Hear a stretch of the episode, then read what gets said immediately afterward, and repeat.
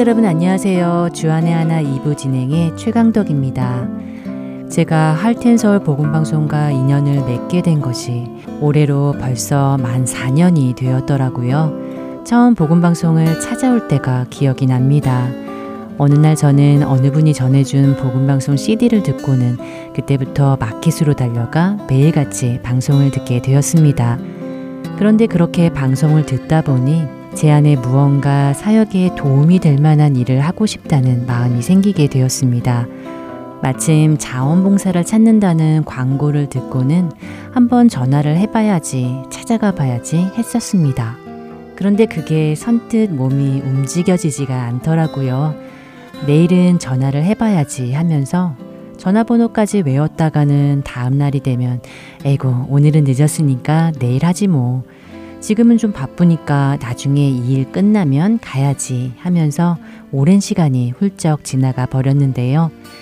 그렇게 시간만 흐르다 결국 제게 처음 CD를 전해준 분의 손에 이끌려서야 복음방송을 찾아가게 된 것입니다. 가끔 저는 만약 제가 처음 봉사를 해야겠다고 마음 먹었을 때 그때 바로 그 음성에 순종을 했더라면 어땠을까 하는 생각을 해봅니다. 지나간 저의 신앙의 여정을 생각해 보면 어쩌면 저의 불순종으로 인해 허비된 그 시간 동안 참 많은 것을 놓쳤겠구나 하는 생각이 듭니다. 저뿐만 아니라 저의 가족들에게도 말이죠. 나의 편안함과 유익을 위해 허비된 시간이 너무너무 아쉽고 주님께 죄송하기만 한데요. 여러분들은 어떠신지요? 주님이 여러분을 부르실 때 그 부르심에 어떤 반응을 보이셨는지요?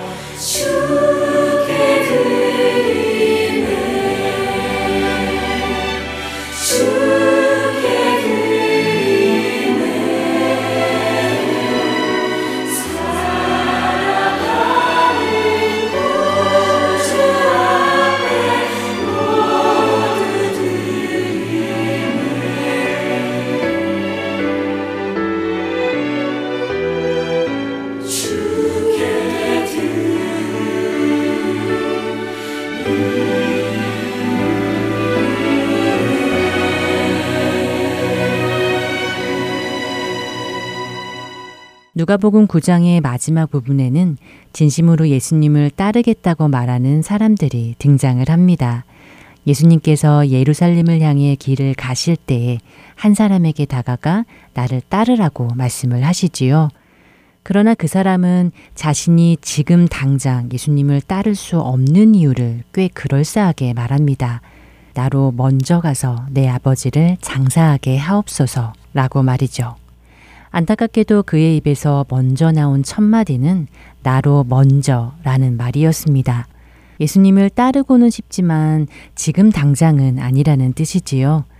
이 사람의 말을 들어보면 사실 우리가 생각하기에 합당한 변명처럼 들립니다. 자식이 부모의 장례를 치르고 싶다는 것은 당연한 자녀의 마음이 아닌가요? 물론 지금 부모님이 돌아가셔서 장례를 바로 치러야 하는 것인지 아니면 아직 건강하게 살아계시지만 앞으로 부모님이 돌아가시게 되면 그때 주님을 따르도록 하겠다는 것인지는 잘 알 수 없습니다. 어쩌면 아버지에게 가업을 잊지 못하고 예수님이란 분을 따르겠다는 말을 차마 할 수 없어서 돌아가시고 나면 하겠다는 것인지도 모르겠습니다. 그러나 이유야 어떻든 그의 변명이 많은 부분 우리와 닮아서 이해가 되기도 하는데요. 절대 주님을 따르지 않겠습니다가 아니라 지금은 때가 아니라는 것이지 않습니까? 주님을 따라가는 것이 싫다는 것이 아니라 지금은 때가 좋지 않다는 것이지요. 이번에 동일한 말씀을 다른 사람에게도 하십니다. 그러나 그 역시 주여 내가 주를 따르겠나이다마는 나로 먼저 내 가족을 작별하게 하옵소서라고 말합니다. 가족과 작별 인사를 하겠다는 그 사람의 마음도 마찬가지일 것입니다. 두 사람 모두 언젠가 주님을 진심으로 따를 것이지만 지금은 아니라고 말하고 있는 것이지요. 예수님을 따르지 않겠다도 아니고 단지 조금 뒤로 미루는 것 뿐이지 않은가요? 그러나 이런저런 그럴싸한 핑계를 대느라 바쁜 그들에게 예수님은 무어라 말씀하셨던가요? 그래, 너의 상황 충분히 이해한단다. 부담 갖지 말고 충분히 시간을 가지고 너의 가족들 다 챙긴 후에 준비되면 오렴. 언제든지 네가 올 때까지 여기서 기다리고 있을게 라고 하셨다면 좋겠지만 그러나 예수님은 그렇게 말씀하시지 않으셨습니다. 예수님은 아버지의 장례를 치르고 오겠다는 그에게 죽은 자들은 죽은 자들에게 장사하게 하고 너는 가서 하나님의 나라를 전파하라고 단호하게 말씀하십니다. 그리고 가족들에게 작별을 하고 오도록 허락해 달라는 자에게는 이렇게 말씀하십니다. 예수께서 이르시되 손에 쟁기를 잡고 뒤를 돌아보는 자는 하나님의 나라에 합당하지 아니하니라 하시니라. 누가복음 9장 62절의 말씀입니다.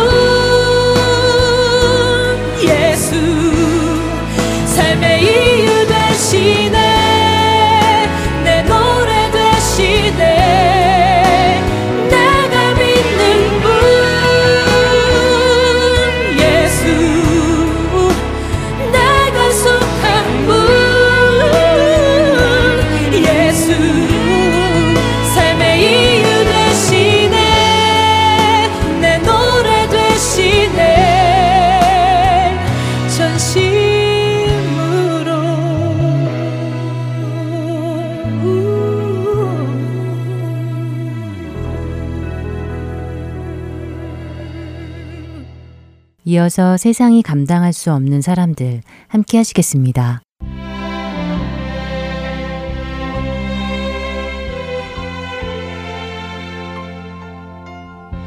여러분 안녕하세요. 세상이 감당할 수 없는 사람들 진행의 강승규입니다. 예전에 베드로의 일생을 담은 영화를 본 적이 있습니다. 그 영화에는 제 기억에 오래 남아있는 대사가 있었습니다. 로마 정부에 의해 감옥에 갇힌 노년의 베드로.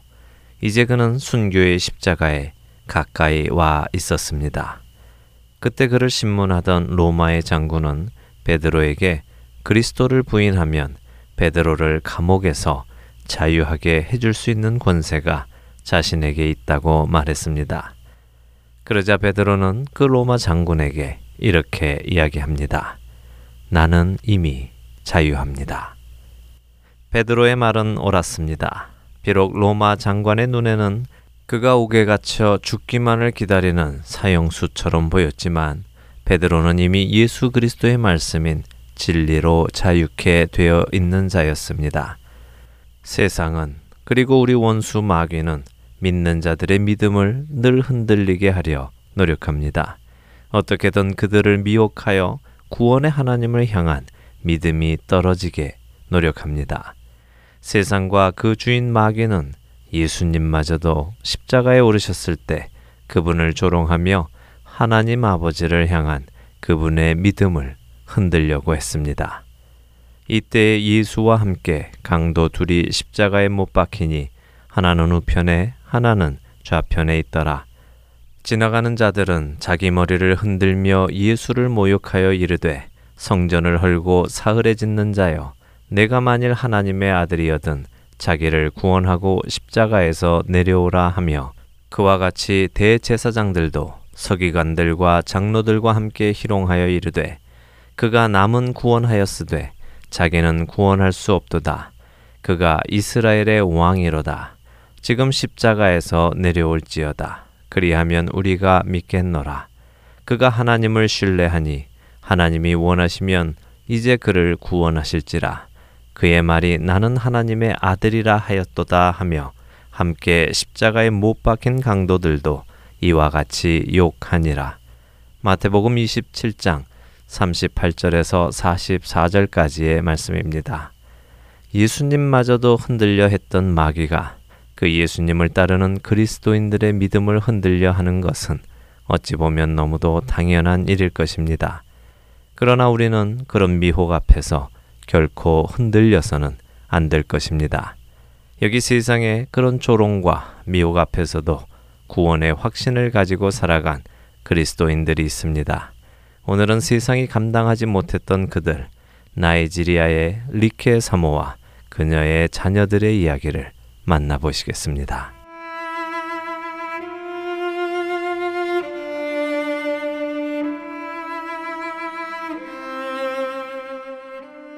저는 나이지리아 그리스도의 교회 소속 쿠쿰 교회 목사인 무사 자메스리케입니다. 저에게는 사랑하는 아내와 아들 하나 그리고 네 딸이 있습니다. 이곳 나이지리아는 기독교 인구가 50%나 됩니다만 동시에 40%가 넘는 이슬람 교도들이 공존하는 곳이기도 합니다. 그중 이슬람 과격주의자들은 기독교인들을 향한 테러를 끊임없이 행하고 있습니다. 그리고 얼마 전 저희가 살고 있는 이 구름 마을에도 무슬림 극단주의자들의 테러가 있었습니다. 그날 저는 그들에게 저의 아내와 세 딸을 잃었습니다. 더군다나 막내는 이제 막 한 살을 넘겼지요. 제가 집으로 달려왔을 때 어린 두 딸은 이미 총에 맞아 죽어 있었고 13살짜리 큰 딸 썸은 배를 칼로 베어 많은 피를 흘리고 있었습니다. 제 눈앞에 벌어진 참상은 믿어지지 않는 모습이었습니다. 배가 갈라진 큰 딸 썸의 배에서는 창자가 밖으로 흘러나오고 있었습니다. 하지만 썸의 숨은 아직 붙어 있었습니다. 딸아이는 가쁜 숨을 몰아내며 제게 입을 열었습니다. 아빠, 무슬림 민병대가 와서 저를 죽이겠다고 했어요. 그러면서 너의 예수님이 너를 구원해 주는지 보자고 했어요. 그래서 제가 그들에게 얘기했어요. 예수님은 이미 나를 구원하셨고 내가 죽으면 예수님과 함께 있을 것이라고요. 저는 딸아이가 마지막 호흡을 놓을 때까지 그 아이의 손을 붙들고 우리 주님께 그 영혼을 맡아 주시기를 기도했습니다. 딸아이의 영혼이 주님께로 가자 제 눈에는 방 저편에 총을 맞고 누워 있는 아내가 보였습니다. 저는 아내에게로 그녀를 안았습니다. 아내 역시 마지막 호흡을 하며 제게 입을 열었습니다. 이제 마지막인가요? 이제 당신과 같이 있을 수 없겠죠? 아내의 그 말에 저는 아내가 예수님에 대한 믿음을 꼭 붙들어야 한다는 것을 느꼈습니다. 그래서 그녀에게 말했습니다.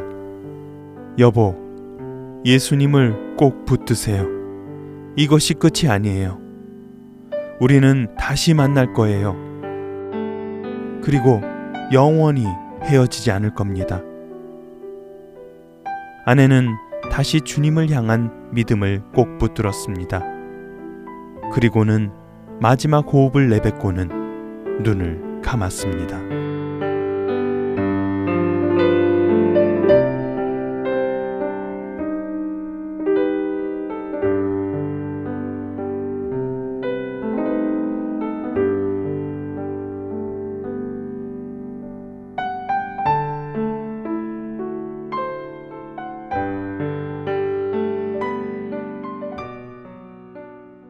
그날 쿠름 마을을 공격한 무슬림 극단주의자들은 스무 채 이상의 집에 불을 질렀고 열여섯 명의 생명을 빼앗아 갔습니다. 그들은 13살짜리 어린 썸을 죽이며 예수님이 정말 그녀를 구원할지 보자며 조롱했습니다. 마지막 순간 그녀의 믿음이 떨어지도록 미혹했던 것입니다. 그러나 어린 썸은 주님을 향한 그 믿음을 놓지 않았습니다. 이렇게 주님을 향한 믿음을 놓지 않는 사람들을 세상은 감당할 수 없습니다. 그렇기에 복음의 말씀 위에 굳게 서십시오. 그리고 그것을 끝까지 붙드십시오. 그런 여러분을 세상은 감당할 수 없습니다. 우리가 시작할 때에 확신한 것을 끝까지 견고히 잡고 있으면 그리스도와 함께 참여한 자가 되리라. 히브리서 3장 14절의 말씀입니다. 세상이 감당할 수 없는 사람들 마치겠습니다.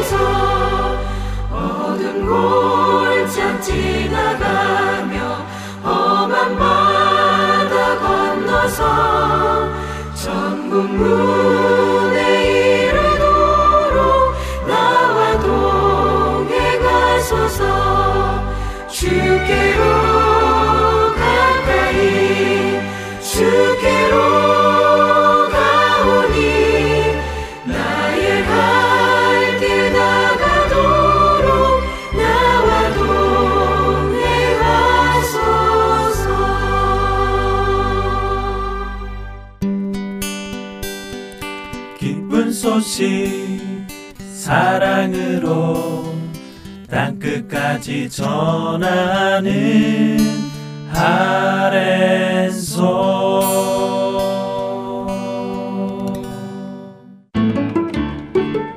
가족 중에 영어가 더 편하신 분이 계신가요?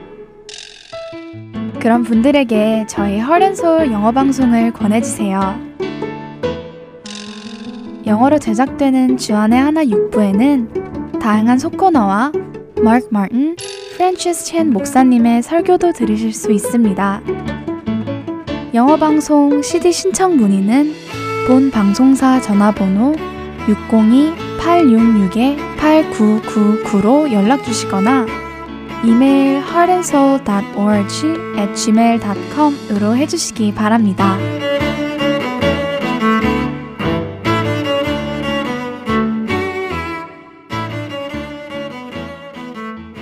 설교 말씀 함께 하시겠습니다. 아틀란타 한비전 교회 이호셉 목사께서 누가복음 5장 1절에서 11절의 말씀을 본문으로 만남이 인생을 결정한다 라는 제목의 말씀 전해 주십니다.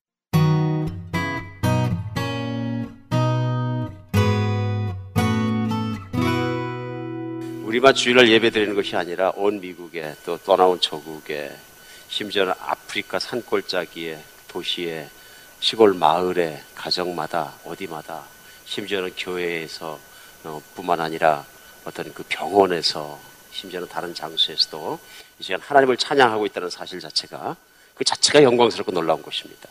그래서 하나님 부르심 받아서 이 자리에 하나님 생각하며 예배 드릴 수 있다는 특권 같이 정말 굉장한 특권은 없는 것 같습니다. 아, 내가 하나님의 정말 믿는 사람 된 것 자체를 감사하며 생각하며 그런 예배를 드리는 그런 주인 되었으면 좋겠다 하는 생각이 듭니다. 만남이 인생을 결정합니다. 그 맞습니다. 그렇죠? 누구도 부인할 수 있는 게 뭐냐면 내가 어떤 사람을 만났느냐, 어떤 책을 만나서 읽었느냐, 감동을 받았느냐, 내가 무엇을 만났느냐에 따라서 인생은 결정됩니다.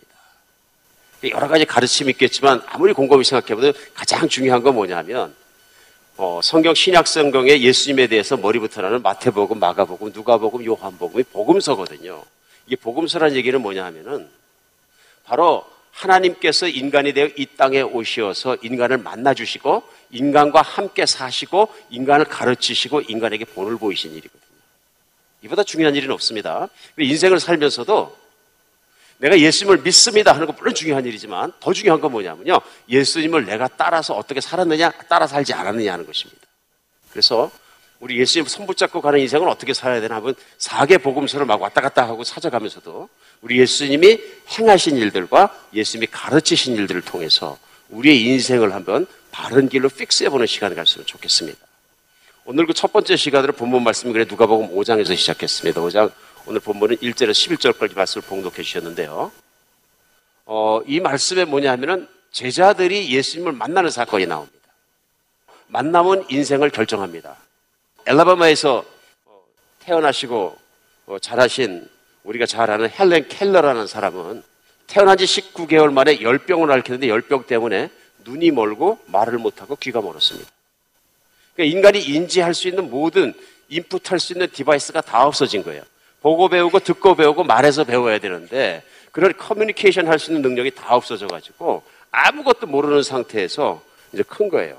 아무도 도와줄 수가 없고요. 누구도 도와줄 수가 없어서 성격도 삐뚤어지고요. 근데 일곱 살 때 앤 설리반이라는 선생님을 만납니다. 이 선생님이 우물물 찬 걸 때 손바닥에 넣으면서 손바닥에 있는 감각을 통해서 서로 교신하기 시작합니다. 그러니까 이 헬렌 켈러라는 어린 소녀, 어, 헬렌, 헬렌이라는 아이 마음속에는 외부에 있는 사람과 사람들과 대화할 수 있는 길도 없고 볼 수 있는 길도 없고 봐줄 수 있는 길은 아무것도 없는 거예요. 우리가 아기를 키워봤지만 정말 답답한 일이죠. 이걸 어떻게 키워야 되는지 동물처럼 키울 수도 없는 거고. 그랬을 때 이 앤설리버라는 교사를 만남으로 말하면 이 교사가 손바닥 감각과 신체에 느낄 수 있는 감각을 통해서 교통하기 시작합니다. 결국은 우리가 아는 것처럼 이 헬렌 켈러라는 사람이 나중에 1904년도에 하버드 대학을 우등으로 졸업합니다. 기가 막히죠? 우리 말을 들을 때는 그거 뭐 그렇게 생각하지만 하버드 대학 들어가기도 힘든데 거기서 우등으로 졸업한다는 것은 대단한 일입니다. 그래서 뭐 빛의 천사, 삼중고의 성녀, 막 이런 식으로 막 사람들이 추앙하는 것이죠. 그 이면에는 바로 앤 설리반이라는 선생님이 있기 때문에 가능한 일입니다. 만났기 때문에 인생이 달라진다. 오늘 본문은 베드로라는 한 사람이 예수님을 만나는 현장이 나옵니다. 그리고 그 베드로가 변화해서 나중엔 대사도가 되고 인류의 역사에 기록될 만큼. 근데 베드로라는 사람의 그 탄생과 성장 배경과 모든 것을 보면 그럴 만한 인정을 받을 수 있는 사람이 전혀 아닙니다. 그렇죠? 보잘것없는 시골에서 어, 태어나서 자랐고요. 그냥 어부였고요. 아무것도 아는 사람이 예수님 만난 사건 하나로 인생이 달라지는 것을 성경은 오늘 누가가 그대로 적어서 우리에게 전달해 줍니다. 오늘 이 말씀이 그냥 다른 사람의 인생의 스토리가 아니고 정말 어떻게 베드로는 예수님을 만나서 그런 인생을 살게 되었는가 하는 것을 한 번 더 깊이 생각하면서 오늘 우리도 하나님을 이렇게 만나는 시간이 되었으면 좋겠습니다. 그래서 오늘 그 본문을 첫 번째 시작할 때 만남의 현장에 되면 무리가 몰려와서 하나님 말씀을 들을 때 예수는 게네사렛 호숫가에 서서 호숫가에 배 두 척이 있는 것을 보시니 어부들은 배에서 나와 그물을 씻고 있었다. 상황을 설명해 주는 거죠. 그러니까 사람들이 많이 몰려 나와서 그 게네사렛이라는 호숫가에 서 있는데 예수님께서 그들을 말씀을 가르치고 있었다. 근데 그 해안가에 호숫가에 배두 척이 세워져 있었는데 그 어부들은 뭐 잡초랑 막 끼었으니까 지금 잡초 같은 거 빼내고 그런 일들을 손질하고 있었겠죠. 그 상황이 그럴 텐데요. 그 당시에 베드로처럼 이렇게 그물을 던져서 고기를 잡아서 민물고기를 팔아 먹고 산다는 것이 매일매일 사는 일이었다. 그런 얘기입니다. 그러니까 이 게네사렛 호수에서 그렇게 어부 생활을 하는데 예수님이 오신 거예요. 예수님이 그 현장을 방문하신 것이죠. 근데 방문하는 것뿐만 아니라 3절에 보면 예수님께서 한 배에 오르셨는데 그 배가 누구 배냐면 베드로의 배예요. 그, 그 시몬의 배라 육지에서 조금 떼기를 청하시고 앉아 배에서 무리를 가르치셨다. 그러니까 사람이 많아 점점 많아지니까 무슨 강단이 있는 것도 아니고 높은 데가 있는 것도 아니고 사람 속에 파묻히니까 말씀 전하기가 너무 힘들잖아요. 그러니까 예수님께서 배를 올라가시니까 베드로 보고 오라 그래서 배를 좀 해안에서 뛰라 그러니까 청중은 해안에 서 있고요.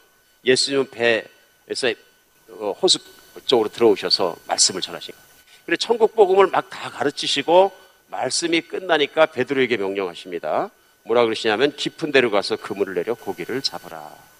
오늘 말씀으로 전하는 예수님께서 말씀하시는 그 설교의 말씀은 다 끝난 거예요. 근데 거기서 끝나지 않고 정작 중요한 것은 그때부터 일어납니다. 베드로에게 명령하신 거예요. 깊은 데 가서 그물을 내려라. 그러니까 시몬 베드로의 대답이 뭐냐 하면요. 시몬이 대답하이다 5절에 보면 선생님 우리들이 밤이 새도록 수고하였으나 잡은 것이 없지만은 말씀에 의지하여 내가 그물을 내리겠습니다. 오늘 이 말씀 우리에게 중요한 게 뭐냐 하면은 시몬 베드로가 상식적으로 이성적으로 생각해서는 지금 가서 그물을 내리면 안 되는 거예요. 뻔히 아는데 어차피 헛방일 거 뻔히 아는데 그렇지만 말씀하시니 제가 순종해서 그물을 내리겠습니다. 그리고 끌어올리면 그냥 가뿐한 그물이 쑥 올라올 것이다 생각했는데 그물이 찢어지도록 그게 올라온 거예요. 단 한 번에. 터지도록 올라왔는데 들어올릴 수가 없으니까 그 옆에 있는 배가 한 대 또 있으니까 친구들에게 소리 지르고 다 같이 와가지고 배에다 집어 올렸어요. 그 광경을 보면서 오늘 본문 내용은 뭐라 그러냐면요. 시몬 베드로의 반응이 예수 옆에 무릎 꿇고 주여 나를 떠나소서. 나는 죄인입니다. 왜 그러냐면 너무너무 놀랐어요. 너무너무 놀라서 떠나라고 합니다. 그러니까 10절에 보면 자기만 놀란 게 아니라 그 옆에 있던 동업자가 있었습니다. 세베대라는 사람의 아들들인 어, 동업자였죠. 야고보와 요한도 많이 놀랐습니다. 그러니까 예수님께서 베드로에게 무서워하지 말라. 이후에는 내가 너를 고기 남는 어부가 아니라 사람 낚는 어부로 만들어 주겠다. 그러면서 따라오라 그러신 거죠. 그리고 오늘 본문의 끝은 뭐냐면 그들이란 얘기는 베드로와 요한과 야고보 세 사람이 서로 어업을 하는 동업자였었는데 그 자리에서 금을 다 내려놓고 두고 예수님을 쫓아간다. 이게 뭐냐면 시작입니다. 예수님과 제자가 만나는 현장을 여러분과 제가 이제 들어가서 본 것입니다. 오늘 이 성경 말씀은 실존 인물의 간증입니다. 이 본문을 쓴 사람은 누가라는 실존하는 사람이고요. 누가는 의사였다 그럽니다. 그러니까 그 당시의 사람 중에서 보면 상당히 과학적인 사람이었었고요. 상당히 지적인 사람이었습니다. 그러니까 누가가 꼼꼼하게 예수님을 따라다니면서 썼던 내용을 갖다 우리가 보면서 실존했던 인물인 베드로가 어떻게 예수님을 만났는가를 우리가 알 수 있는 것입니다. 우리 무엇이 인생을 최고의 것으로 만들어줍니까? 만남입니다. 그게 뭐냐면 예수님과 만남입니다. 예수님을 만나면 인생은 달라집니다. 그런 거죠. 오늘 베드로가 예수님을 만난 것은 기가 막힌 복입니다. 기가 막힌 복인데 오늘 베드로가 예수님을 찾아간 겁니까? 예수님이 베드로를 찾아오신 겁니까? 예, 결론은 간단합니다. 하나님이 찾아오세요. God's visitation. 하나님이 찾아가시는 거예요. 그러니까 베드로를 만나셨기 때문에 베드로에게 당신이 누구신가를 분명히 보여주기 위해서 베드로의 배에 타셨고 베드로에게 명령해서 그물을 내리라고 거예요. 오늘은 일반적으로 다른 모든 사람에게 주는 말씀만 전해주시고 천국 복음을 주는 일반적인 은혜뿐만 아니라 베드로에게 특별한 은혜가 임한 거예요. 예수님께서 계획하시고 그를 찾아오신 사건이에요. 성경에는 의외의 사건들이 일어납니다. 이게 뭐냐면 예수님이 이런 거 가실까 하는 그 장소에서 찾아가서 사람들을 만나주시는 사건들이 나옵니다. 계속. 그래서 보면 우리가 아는 것처럼 색개오라는 사람을 찾아갑니다. 이 사람은 그 당시에 매국노로 여러 가지로 죄인으로 아주 사람들이 상종도 안 하던 사람이었어요. 근데 사개오를 찾아가신 게 분명한 건 뭐냐면은 나무띠 위에 올라가 있는 사개오를 쳐다보시면서 이름을 불러서 사개오야 내려와라. 내가 오늘은 네 집에서 자야 되겠다. 그래서 오늘 그때 수천 수만 명이 예수님을 에워싸고 따라갔는데요. 쉽게 얘기하면 뭐냐면 인기인이셨다는 얘기예요. 그러니까 제자들이 주위를 에워싸고 다른 사람은 근접도 못하는 거예요. 이제는 인기가 있으시기 때문에.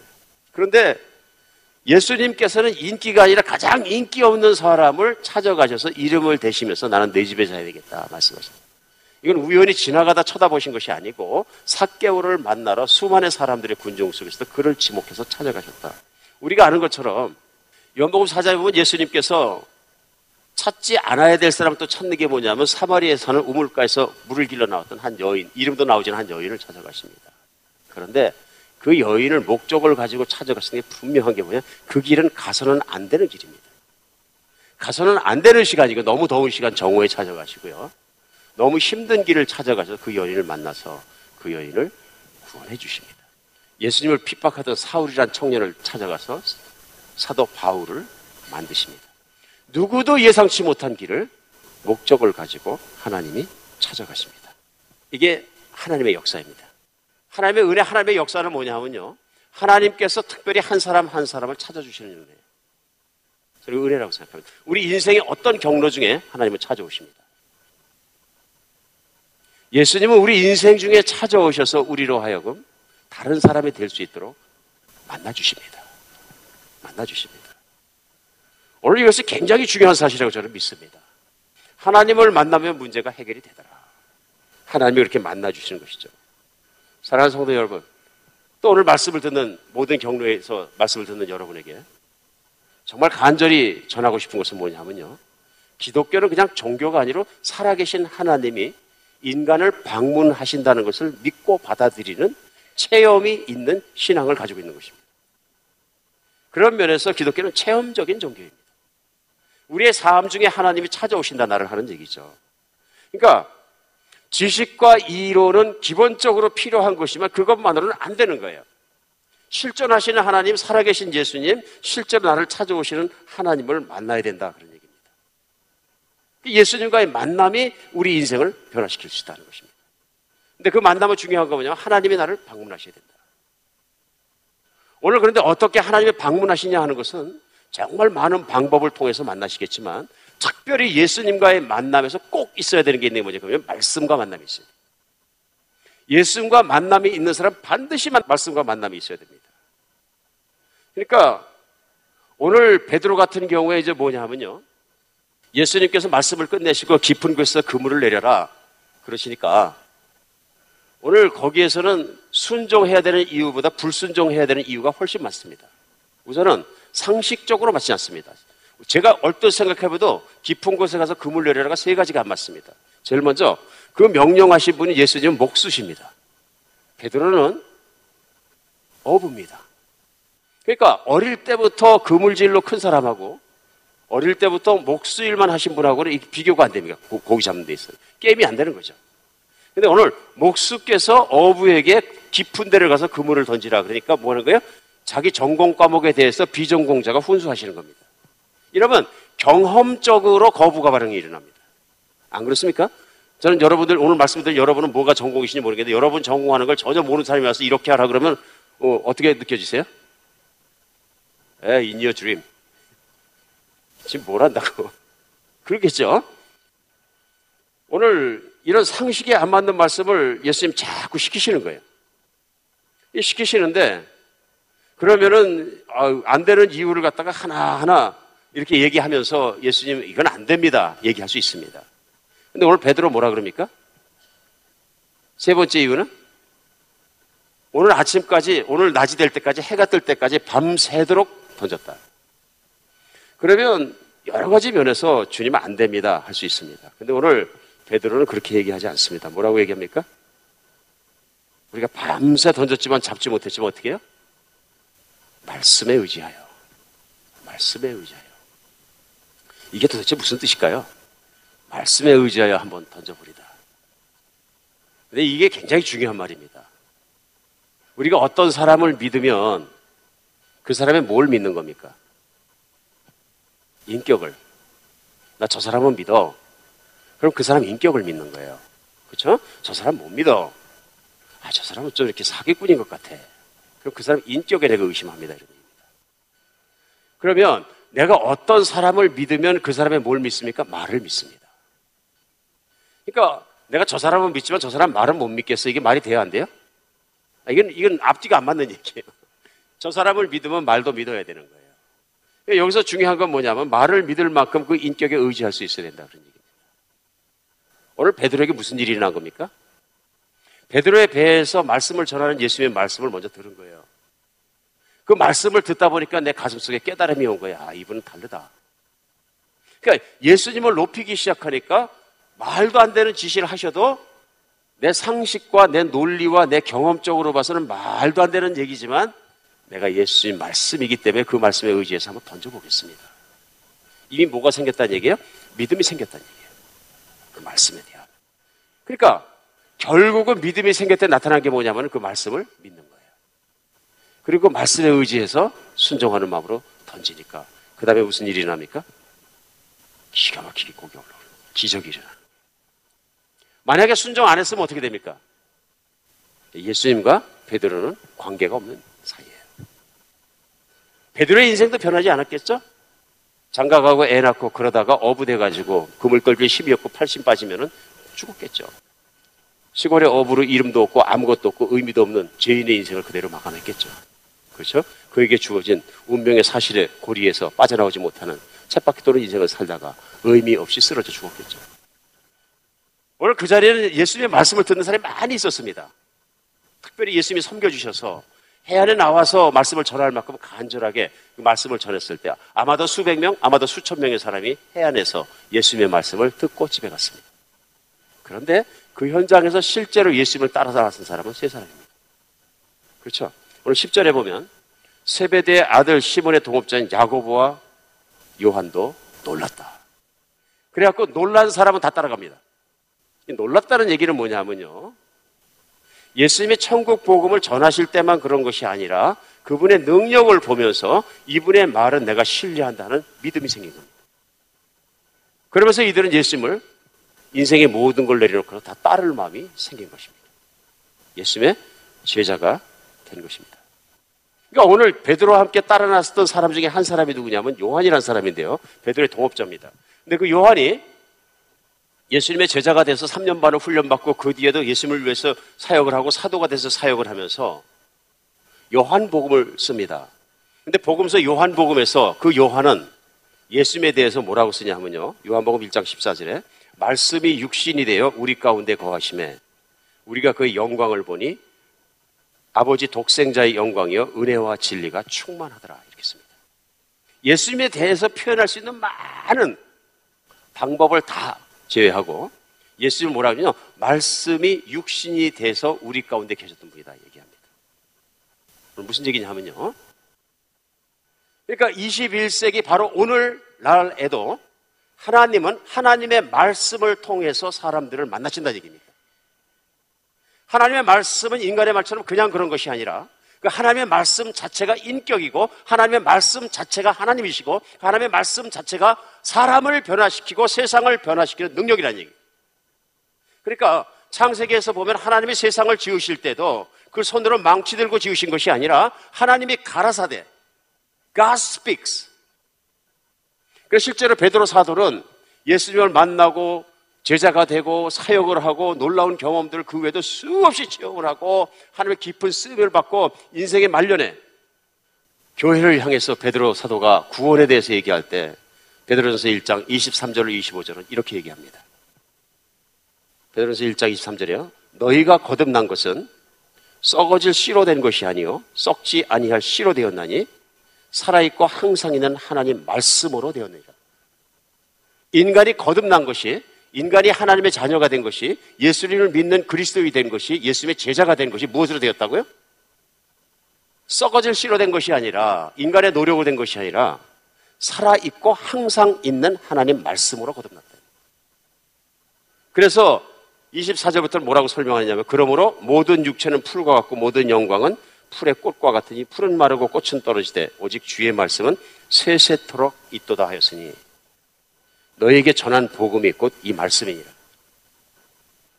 오늘부터 시작해서 저희가 예수님과 함께 같이 가는 손잡고 가는 인생경에서 중요한 건 뭐냐면요. 예수님의 말씀을 따라가는 거예요. 그렇죠? 우리 믿는 사람에게도 이것이 중요한 것은 왜 그러냐면요. 내가 아무리 오래 믿었어도 예수님의 말씀이 내 안에 살아나지 않으면 그 신앙생활은 죽은 신앙이나 마찬가지다. 그렇기 때문에 만나면 단순히 한 번으로 끝나서는 안 됩니다. 계속적인 예수의 말씀이 있어야 되고 그 말씀이 내 안에 들어와서 내 인생을 끌고 가셔야 내 인생은 예수의 말씀을 따라 사는 인생, 예수와 같이 사는 인생이 된다. 그러니까 우리가 예수님을 만나는 거 중요하지만 진짜 중요한 건 뭐냐면요. 예수님의 말씀을 만나는 거예요. 말씀을 만나는 거예요. 그러니까 세상에서 신앙생활 하면서 이제 가끔 보면 그런 분이 있는데 말씀은 팽개쳐버리고 환상, 체험 이런 것만 따라가시는 거예요. 기준이 없어요, 이거는. 그래서 성경을 뭐라 그러시냐면 우리가 거듭난 것이 체험으로 된 것이 아니라 뭐로 됐다요? 말씀으로 말미암아 그 말씀을 믿음으로 오늘 만약에 베드로가 대박이 났으니까 좋다 빨리 가서 팔아가지고 우리 그동안 애들 못 사주던 장난감도 사주고 그동안 못했던 거 얼른 해야지 그 마음에 가득 차있으면 어떻게 했을까요? 예수님 고맙습니다 고맙습니다 고맙습니다 몇 번 인사하고 그 고기를 실어가지고 술에 실어갖고 뛰었겠죠 그러니까 예수님은 뒷전이고 내 눈에는 고기만 보이는 거죠 그렇죠? 근데 베드로에게는 그런 사건이 그 사건이 아니었습니다 그렇죠?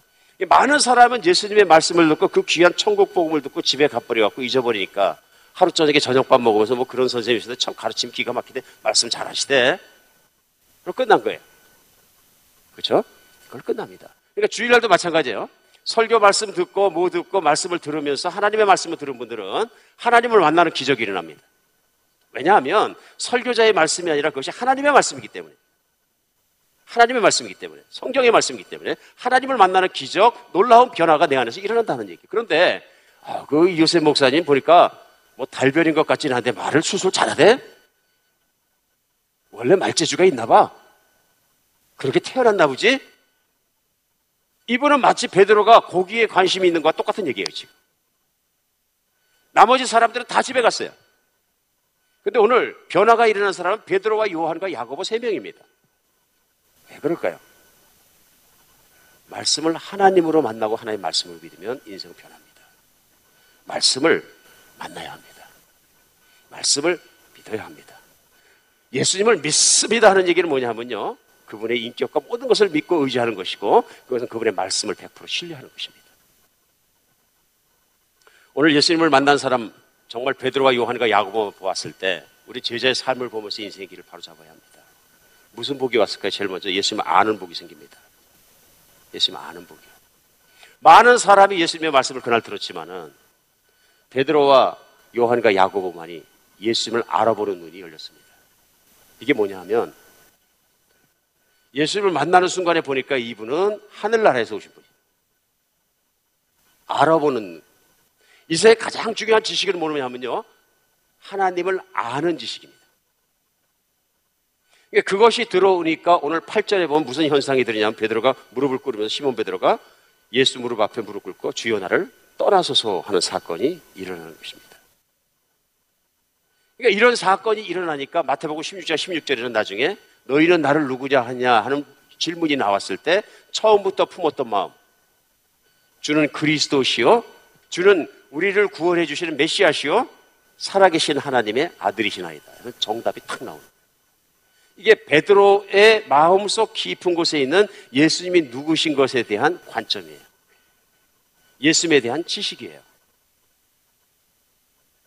우리 인생을 살아가면서 우리는 나름대로 인생의 가장 중요한 것이 무엇인가 그것을 추구하면서 그거에 대한 지식을 쌓아갑니다. 그리고 그것으로 말미암아 내 인생을 의탁하고 그것으로 말미암아 내 인생을 살아갑니다.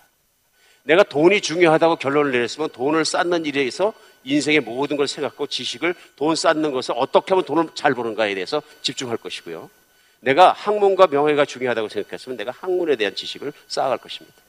그렇죠? 그러니까 내가 가정을 잘 사는 것만이 인생의 목표라고 생각하고 의지할 거 생각하면 가정에 잘하는 방법에 대해서만 생각하고 연구하고 지식을 쌓아갈 것입니다. 가장 중요한 지식은 나와 세상을 만드신 하나님을 아는 것입니다. 하나님을 아는 것입니다. 그래서 심지어는 예수님께서는 참 구원은 하나님과 하나님이 보내신 자를 아는 것이나이다. 예수님을 아는 것이나이다. 아는 것까지 중요한 것은 없습니다. 오늘 베드로가 예수님이 어떤 분이신가를 알아보는 순간에 영적인 눈이 열리고 이제는 정말 예수님을 내 앞에 계신 예수님이 그냥 사람이 아니고 나를 구원해 주신 그리스도 곧 메시아라는 걸 눈이 열려서 보는 순간, 아는 순간에 무슨 일이 일어나니까 나 자신에 대한 모습이 나오는 거예요.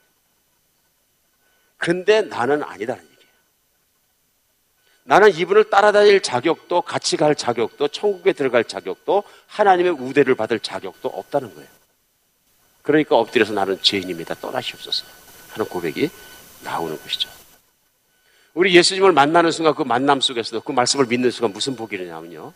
내 자신의 허물을 벗는 죄짐을 벗는 놀라운 복의 사건이 일어납니다. 죄짐이라는 얘기는 뭐냐면요. 우리가 예수님을 진짜로 깊이 믿기 전까지는 나는 죄인이다 하는 생각이 안 듭니다. 근데 진짜 하나님의 말씀을 듣다가 아, 진짜 하나님 나는 믿어야 되겠다. 하나님이 살아계신 게 믿어진다 하는 확신이 들어오기 시작하면 What about me? 그동안 나는 생각해보니까 하나님 말씀 교만한 인간이네. 그 생각이 듭니다. 수많은 사람들이 간증합니다. 진짜 예수님을 만나면 내 자신의 실체를 알게 됩니다. 그래서 성경은 계속 말씀하실 때 회개는 은혜이고 내가 내 자신을 보고 내가 죄의 짐을 지고 교만하게 살아가는 모습을 보고 깨닫고 알게 되었을 때 진짜 예수를 만난 은혜는 시작되는 것입니다. 왜냐하면 내가 나를 믿으면 예수님의 능력이 내 안에서 드러날 수가 없기 때문에. 그렇죠? 어떻게 드러나겠어요? 자기를 신뢰하는데. 그러니까 회개 없는 믿음도 없고 회개 없는 은혜도 없다. 회개가 없다는 얘기는 여전히 나를 의지하고 있는 거예요. 내가 깊은 자신을 향한 그 회개라는 얘기는 뭐냐? 깊은 후회와 내가 잘못한 것과 교만과 잘못하게 생각했던 것, 쥐꼬리 만한 지식 갖고 온 세상과 하나님까지 판단하려고 했던 이 교만이 가슴 속에서 올라와 있는 그 교만한 눈과 모든 것이 정말로 창피하고 더럽고 하나님 앞에 부끄러운 그 모습이 느껴졌을 때 무릎 꿇게 되는 것이죠. 이게 십자가의 은혜입니다. 십자가의 은혜. 나같이 더러운 인간, 교만한 인간을 무엇 사랑하셔서 십자가에 죽을 만큼 내 죄를 지고 사랑하시나. 은혜가 생각해서 무릎 꿇는 것이고 예수님 그런 인간을 사랑하셔서 하나님의 자녀로 만들어 주시는 거죠. 내가 곧 길이요 진리요 생명이니 나로 말미암자고서는 아버지께 올 자가 없느니라. 그 다음부터 모든 게 다 은혜이기 때문에 예수님이 주신 것이기 때문에 교만할 수 없는 거죠. 내가 생긴 것도 은사도 살아가는 것도 하루 숨 쉬는 것도 자연도 공기도 물도 다 은혜니까 내가 노력한 것이 하나님이 주신 것을 내가 누리는 것이니까 감사할 수밖에 없는 것이죠. 그렇게 예수님 만난 사람 마지막으로 뭐냐면 새 인생을 사는 복을 받는 겁니다. 오늘 10절에 보면 세베대 아들로서 시몬의 동업자인 야고보와 요한도 놀랐습니다. 예수께서 시몬에게 이르시되 무서워하지 말라. 이후로는 내가 사람을 취하리라. 예수님께 인생을 다 맡긴 사람에게만 일어나는 일이 따로 있습니다. 그게 뭐냐면 인생이 달라지는 것입니다. 예수님 앞에서 진실로 회개하는 사람에게만 변화되는 것이 있습니다. 그게 뭐냐면 인생의 목적과 삶의 태도와 방식이 달라지는 것입니다. 하나님께서 인생에 대한 새로운 목적과 새로운 길과 새로운 태도를 심어주시기 때문에 예수님을 붙잡고 인생 여행을 하다 보면 어느 날에선가 분명히 달라진 인생을 내가 살고 있다는 걸 느끼게 되고 간증하게 되고 알게 되는 거죠. 그러니까 그 순간에 그 말씀을 듣고 오늘 마지막 절에는 11절에 뭐라 그래요? 그들이 베드로와 요한과 야고보가 배를 육지에 대고 모든 것을 버려두고 예수를 따릅니다. 올인이래요. 인생을 걸은 거예요, 이제는. 여러분, 가족과 배와 모든 것과 재산과 삶과 이렇게 생업이 얼마나 중요합니까? 근데 따르는 거예요. 이게 그들에게만 일어난 사건이 아니고요. 오늘은 누가복음 5장에서 말씀합니다만 누가복음 5장에서 더 내려가다 보면 다른 제자를 만나는 사건이 또 나가요. 27절, 28절에 나오는데 5장 똑같은 장이에요. 그 위에 예수께서 나가서 레위라 하는 세리가 세관에 앉아 있는 것을 보시고 나를 따르라 하시니 그가 모든 것을 버리고 일어나 따르니라. 돈통 놓고 따랐다는 얘기예요. 세관에서 돈을 받다 말고 돈통 그대로 놓은 상태로 그냥 따라갔다는 얘기. 이 레위가 누구냐? 마태잖아요. 마태보고. 예수님께서 만나주신 마다 그런 기가 막힌 사건이 일어나는 거예요. 이게 나의 생업보다 더 중요한 사건, 나의 육신보다 더 중요한 사건, 나의 모든 것보다 중요한 사건이 뭐냐면 예수님을 알아보는 눈이 열리고 예수님을 알아보는 곧 예수님을 아는 지식이 생기면 내가 누구인 줄 알게 되고 두 번째는요. 세상 만물이 그분보다 하나도 중요하지 않다는 걸 알게 거예요. 돈조차도. 돈조차도. 오늘 말씀을 맺겠습니다. 베드로처럼 예수님의 말씀을 믿으시기 바랍니다. 베드로처럼 말씀에 순종해 보시기 바랍니다. 내 인생에 기적이 일어나지 않는다. 내 인생에 왜 이런 일이 일어나지 않는다. 내 인생에 은혜가 일어나지 않는다. 얘기하지 말고 베드로처럼 말씀을 사랑하고 말씀을 순종해 보십시오. 베드로처럼 모든 걸 내려놓고 예수님을 따르겠다고 결단해 보십시오. 인생의 변화가 일어나는 하나 체험해 보시기 바랍니다. 하나님은 신실하신 분이십니다. 복음은 인생을 결정합니다.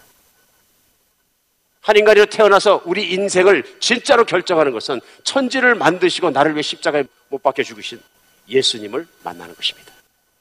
예수님 만나면 내 인생 분명히 변합니다. 그것이 어부이든 어떤 사람이든 인생은 변합니다. 그리고 아주 좋은 방향으로 변하는 줄 믿으시기 바랍니다.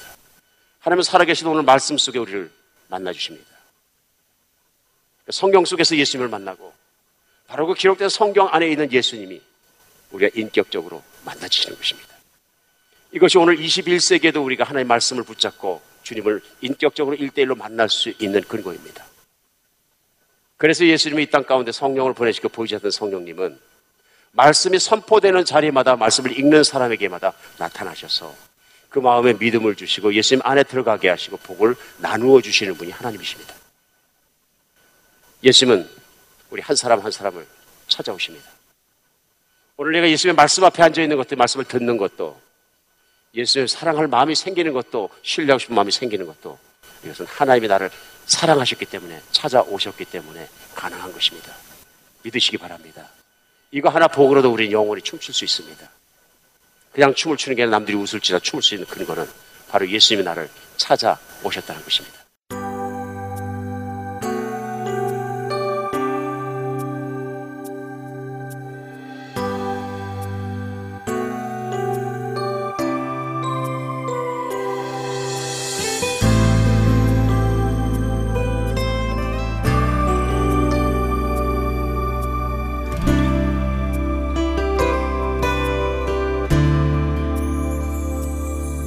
오소서 주님 나의 마음은 선한 것 하나 없습니다. 그러나 내 모든 것 주께 드립니다. 사랑으로 안으시고 날 새롭게 하소서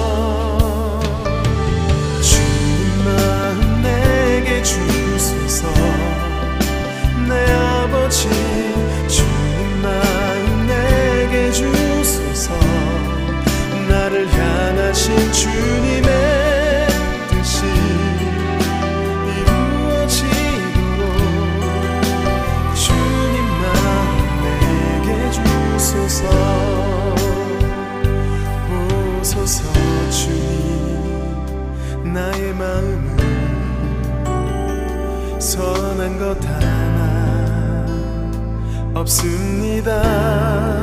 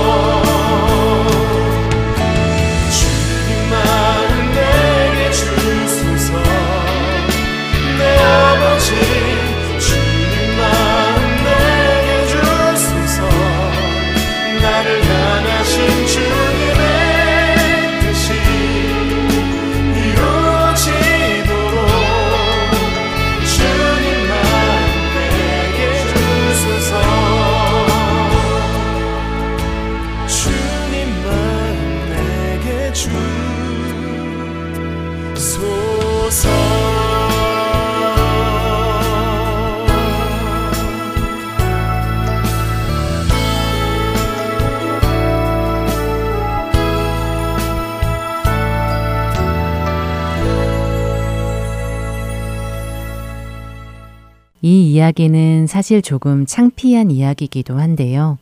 제가 결혼을 하고 새 신혼집에서 맞이한 첫날 아침에 가장 어색하고 이상했던 것이 무엇이었는지 아십니까? 아침에 아무도 저를 깨워주는 사람이 없다는 것이었습니다. 성인이 되도록 언제나 어머니가 아침마다 저를 깨워주셨었거든요. 아침잠이 많은 저를 10분마다 몇 번이고 제가 일어날 때까지 깨워주시는 어머니 덕에 저는 마음 편히 이불 속에서 늦장을 부릴 수 있었던 것입니다. 그런데 결혼을 하고 나니 그런 어머니가 더 이상 안 계신 것이었습니다. 하는 수 없이 알람 시계를 맞추기 시작했습니다. 알람이 한 번 울리는 것으로는 부족해서 여러 번 계속해서 울리도록 한 것인데요. 처음에 울리는 소리에 잠이 깨기는 하지만 다시 울릴 알람이 있으니 정지 버튼을 누르고 10분을 더 잡니다. 그렇게 서너 번 정지 버튼을 누르다 보면 어느새 그 소리마저 못 듣는 지경에까지 이르게 되는 것입니다. 그런 날은 아침 출근 시간에 한바탕 전쟁을 치러야 했었겠지요. 나를 따라오라는 예수님의 부르심에 10분만 더요 라고 하면서 늦장을 부리는 우리들. 그러면서 우리는 얼마나 많은 세월을 허비해 왔을까요? 주님의 음성을 지금 당장 따를 수 없는 핑계들을 줄줄이 대면서 말입니다. 그러나 당장 가족이 생기를 책임지기 위해 어부의 일을 해야 했던 베드로와 그리고 세금을 걷어 로마에 바치며 짭짤한 수수료를 챙겼던 마태가 나를 따르라는 주님의 부르심에 어떻게 반응했는지를 우리는 잘 압니다. 그들은 주님의 음성에 뒤돌아보지 않고 바로 일어나 주님을 따랐습니다. 그곳이 비록 머리 하나 둘 곳 없는 곳일지라도 말입니다. 예수님의 부르심에 이런저런 핑계를 대며 이름도 없이 누가복음에 등장한 사람들처럼 여러분도 나로 먼저를 외치고 계시지는 않은지요. 나로 먼저 아이들 다 키워놓고 주님을 따르게 하소서. 나로 먼저 이 문제 해결되면 따르게 하소서. 나로 먼저 먹고 사는 문제 해결되고 삶의 여유가 생기면 따르겠습니다. 라고 하면서 말입니다. 그러나 이렇게 저렇게 내일을 기약하며 미루다가는 어쩌면 그 내일이 끝까지 오지 않을 수도 있습니다. 주님이 부르시는 지금, 그때, 즉시 일어나야 합니다. 예수님을 따르는 것은 그분을 내 인생의 최우선 사항에 두는 것이 아니라 그분이 나의 유일한 우선사항이 되시는 것입니다. 그분은 그 자리를 무엇과도 누구와도 나누시기를 원하지 않으십니다. 주님은 우리의 전부를 원하십니다. 왜냐하면 우리가 가장 포기 못하는 그것이 하나님의 자리를 대신할 수 있기 때문입니다. 지금 우리 안에 말씀하시는 주님의 음성에 순종함으로 하나님 나라에 합당한 우리 모두가 되기를 바라며 주안의 하나 2부 여기에서 마치도록 하겠습니다. 지금까지 구성과 진행의 최강덕이었습니다. 안녕히 계세요.